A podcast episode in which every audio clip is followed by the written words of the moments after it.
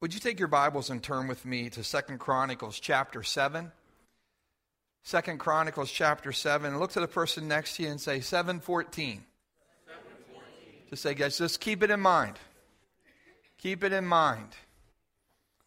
The first nine chapters of Second Chronicles record the highlights of Solomon's 40 year reign over Israel.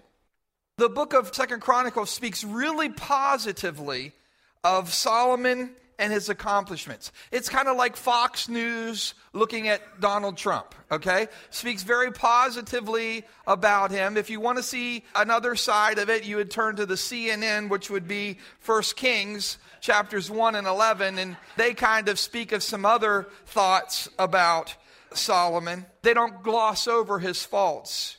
Second Chronicles begins with Solomon in humility, asking God for wisdom and knowledge to lead this great people. God responds by saying, Since you've not asked for wealth, you've not asked for possessions, for honor, or for the death of your enemies, I'm going to give you all of those things and I'm going to bless you with honor and wisdom like no king has ever known before, and none after you will ever know. The book goes on to describe in great detail Solomon's great successes and accomplishments. It speaks of his many horses and his chariots. It, it, even tells you how many of them there were. It also speaks about this elaborate preparation that he undertook in the building of the temple. It talks about the construction of the temple. It talks about the furnishings of the temple and the articles of gold and silver inside of the temple. It speaks of the ark being brought into the temple with extravagant worship and praise.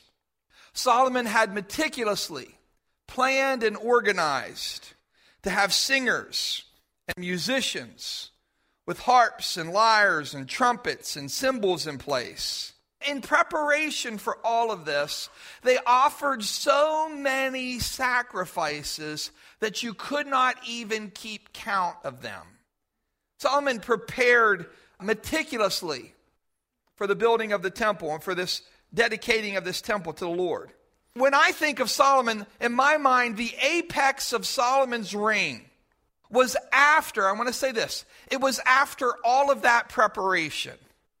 It was after all of this work that he did when they brought the ark into the temple. Once again, this extravagant worship, this extravagant preparation, this extravagant praise, the Bible tells us that the glory of the Lord manifested in the temple as a cloud. So everybody knew beyond a shadow of a doubt that God was in the house.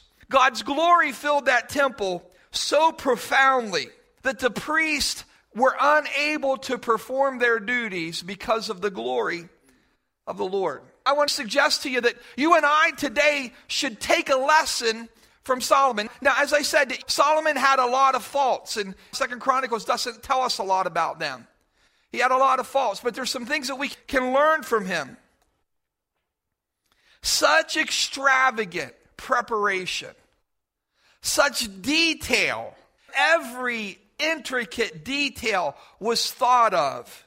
The worship that was offered to God was top notch, it was the best that they could come up with. And the Lord responded by manifesting his presence. God responded to all of this preparation to this extravagant worship, to this extravagant praise. He honored them by manifesting his presence or by showing up in their midst. I want you to think about what Solomon did to prepare. The Bible tells us, it says on the one hand in preparation that they could not count all of the sacrifices, but they were able to count the sacrifices that Solomon shared with the Lord. The Bible tells us that there were 22,000 head of cattle and 120,000 head of sheep and goats. Now, let me put that in perspective. I made some phone calls and got some information. A full size beef cattle today, you could fit probably 30 to 35 of them when they're full grown onto a semi truck.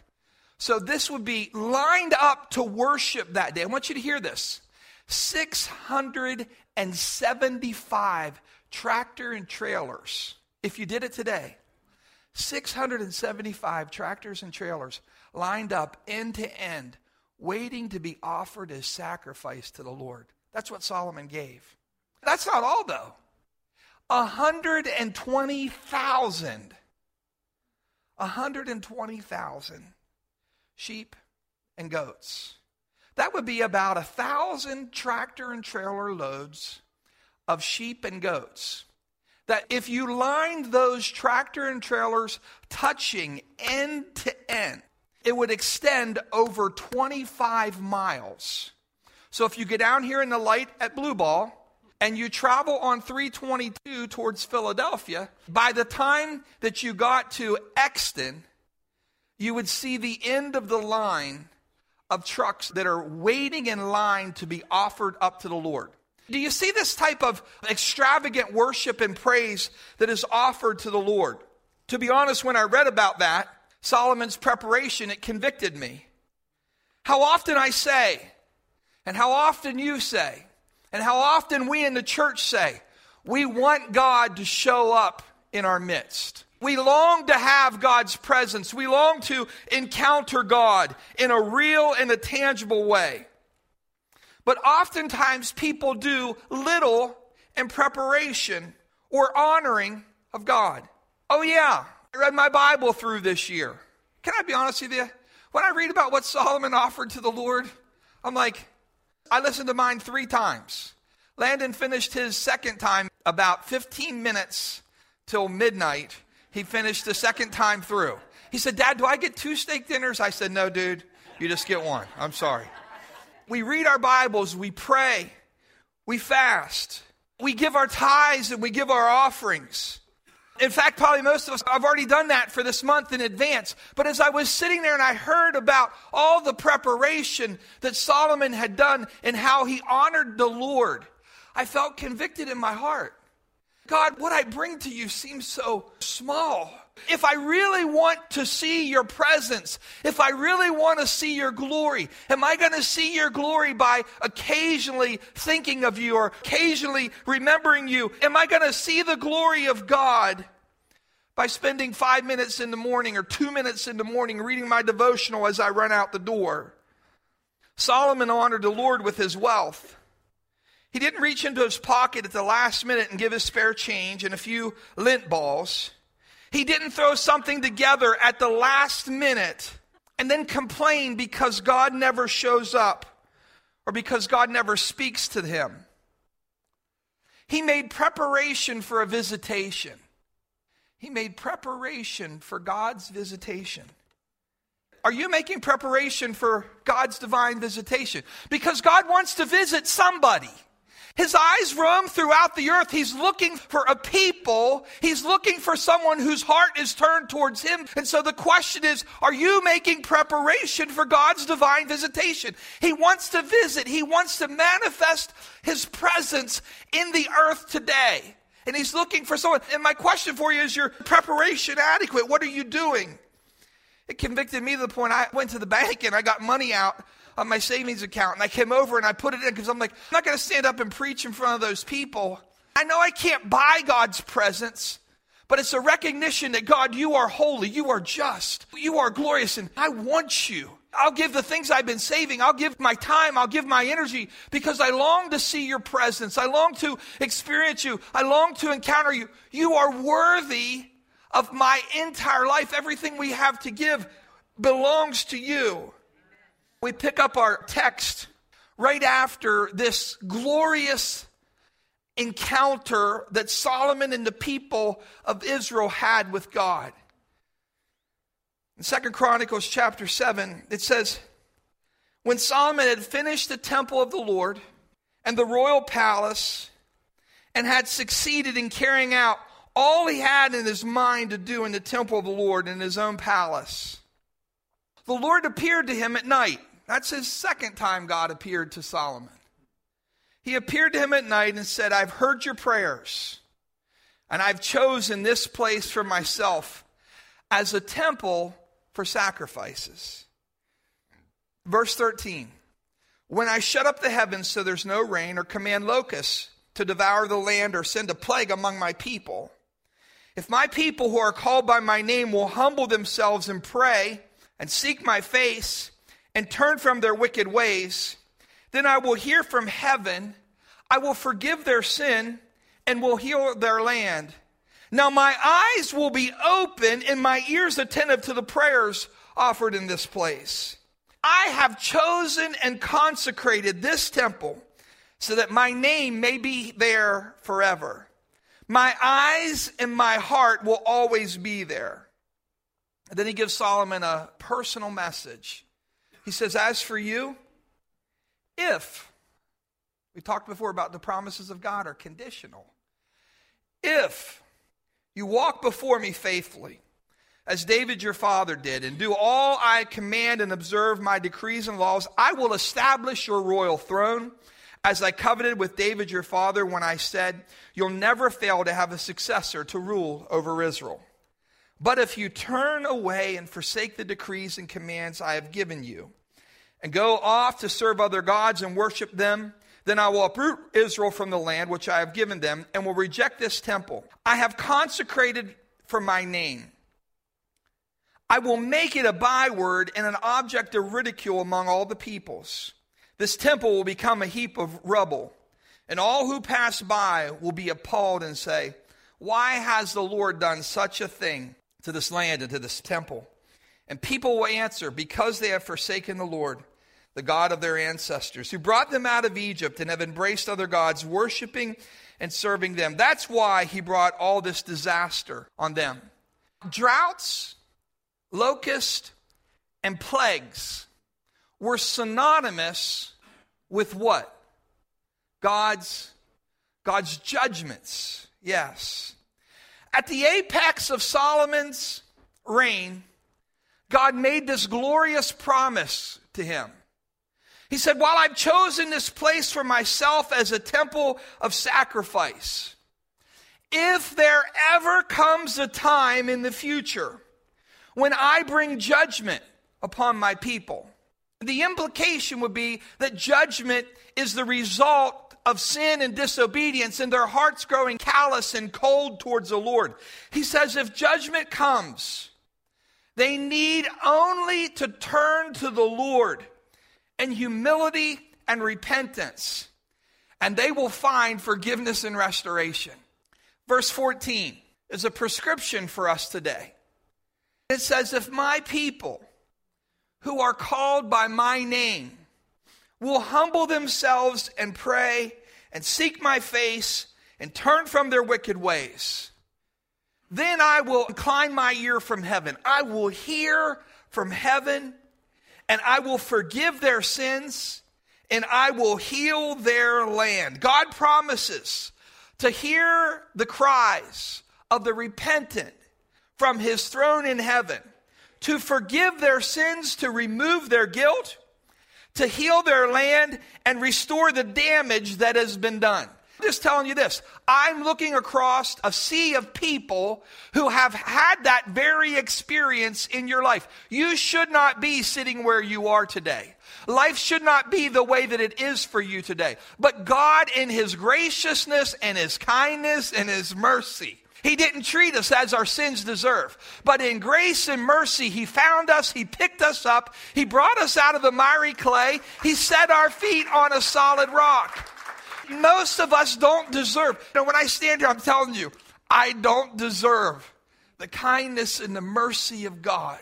I don't deserve that. I don't deserve all the things that He's brought into my life and all of the blessings because if I got what I deserve, my life would not be what it is today. But it's the kindness of God. And anybody who finds themselves under a place of God's judgment coming in their lives, this prescription will work for anybody, anytime, any place, any situation. Second Chronicles is the prescription that we must never forget. In fact, as a church, we're going to put it into practice this week. You say, Pastor, my life's gone pretty good. Well, your life can go even better. Our lives can go even better. We can have breakthroughs. It's the blood of Jesus that provides us access to the very presence of God.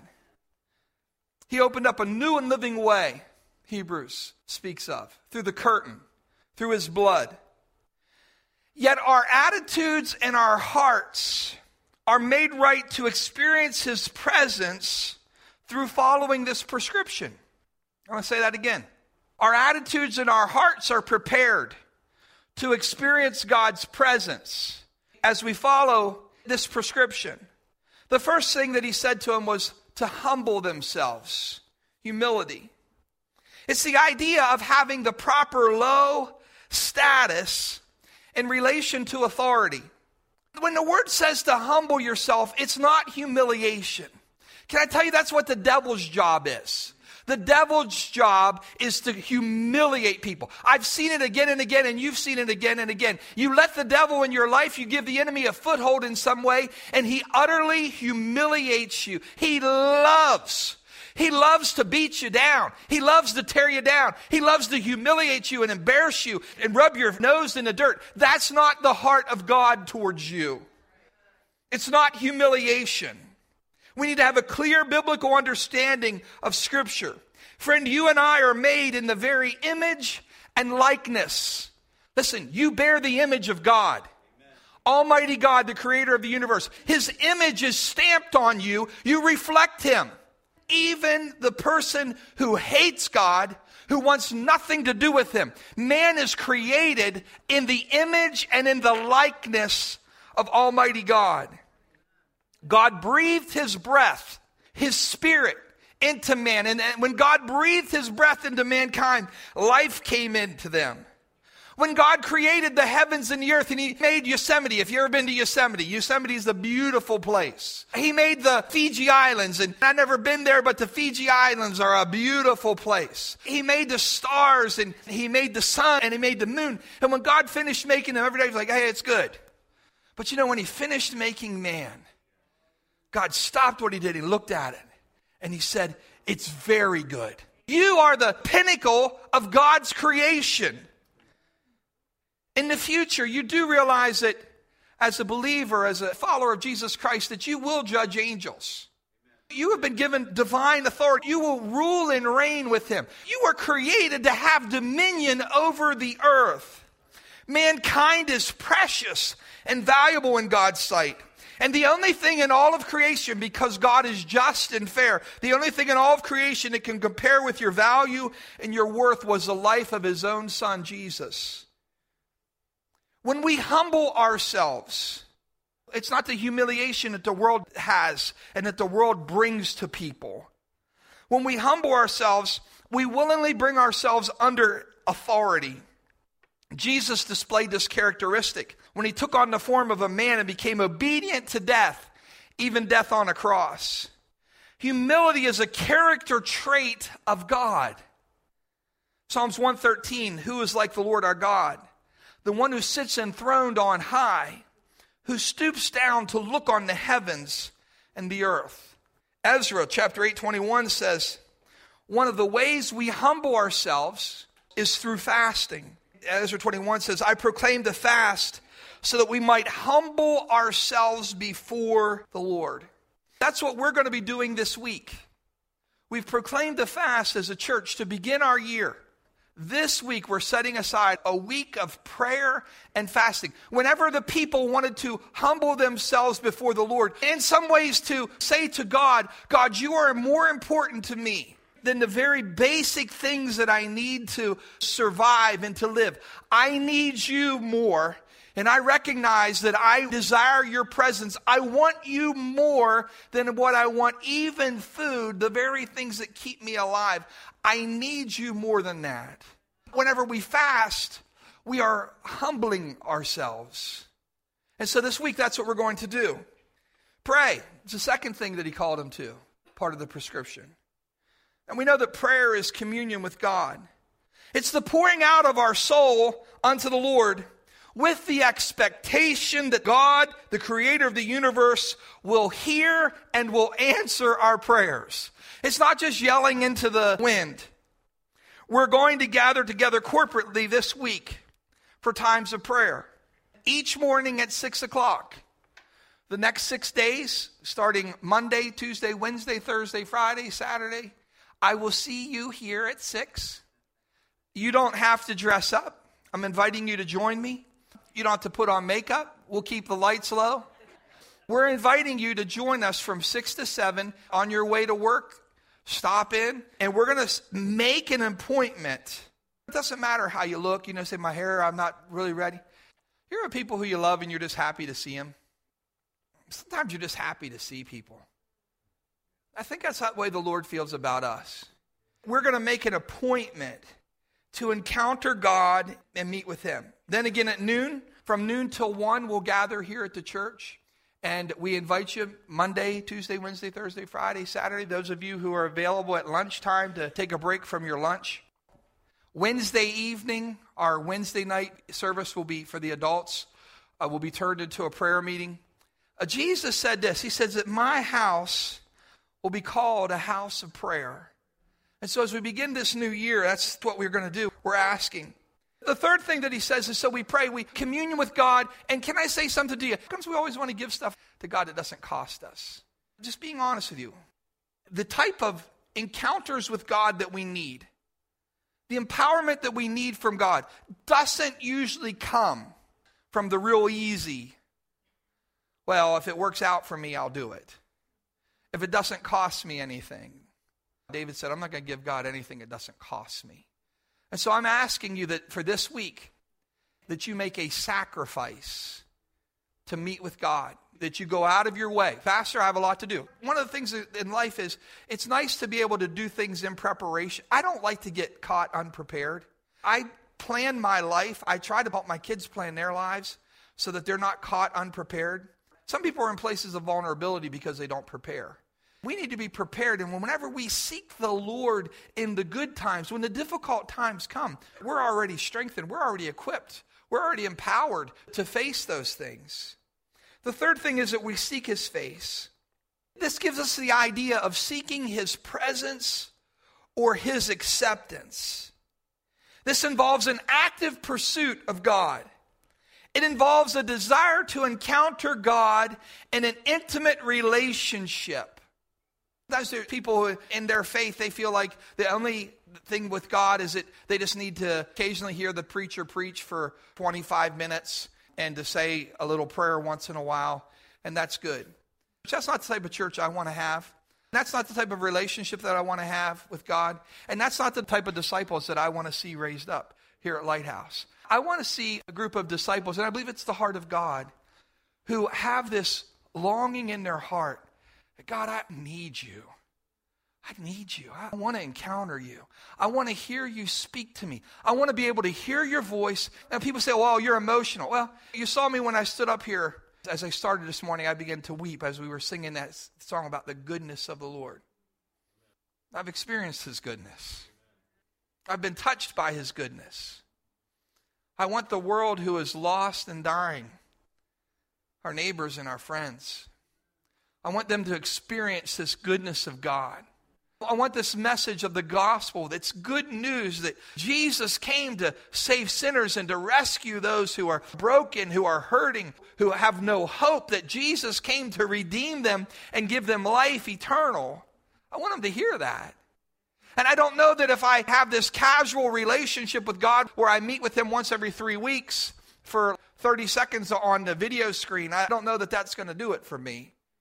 I don't think it's really going to do it for you either. And so I pray that God, He says that if you'll seek my face, it means a, an earnest pursuit, a desire to encounter God and experience Him. And then the fourth thing is turn from their wicked ways. Oftentimes, this is the one that I think we get kind of messed up on. Because people try to turn from their wicked ways without doing the other ones first. I don't know if you noticed that.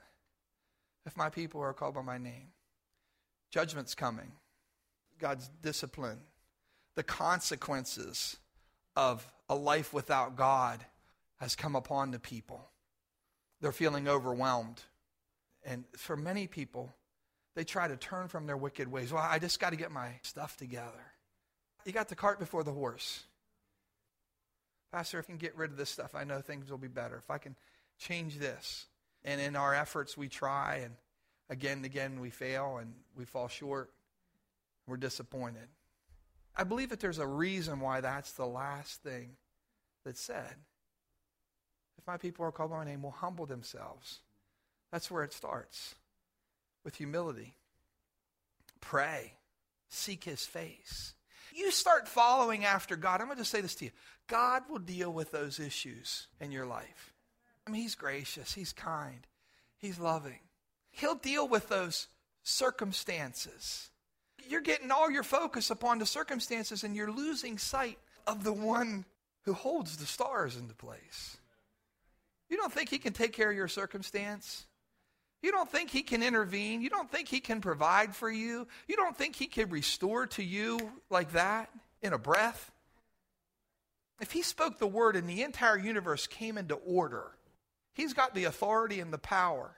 I'm telling you, you turn your eyes upon Jesus. You turn your eyes upon him. You look to him. You get in his presence. He has a wonderful way of when you get into his presence, he just changes you you start reflecting His glory. You start reflecting His image. And He has a way that when you get into His presence, things just fall off of us. I don't change myself. We work out our own salvation with fear and trembling, but it's God who works in you, both to will and do His good pleasure. This week, I'm asking for a commitment from you. Asking for a commitment from you. I'm asking you to get out of bed. I'll see you Monday, Tuesday, Wednesday, Thursday, Friday. I'll be here at six, a couple minutes before 6. You'll see me rolling in. 6 o'clock from 6 to 7. Those of you who don't work during the day or who have our work and you live at work in the area and you can come by at noon. And I'll even throw in this Friday night for those of you who say, Pastor, that didn't work. Church at Wednesday. I'll be here again on Friday. But we're going to do this corporately. And this is what we're going to see we're going to see God hear from heaven. He's going to turn his attention towards you and your situations. He's going to forgive our sins. He's going to forgive the sins of our nation. He's going to restore. He's going to heal our land. That's what he's going to do. When God says something, he means it and he keeps his word. Father, today, I thank you for the prescription that your word offers to us. What a gracious, good God we serve. What a compassionate Father.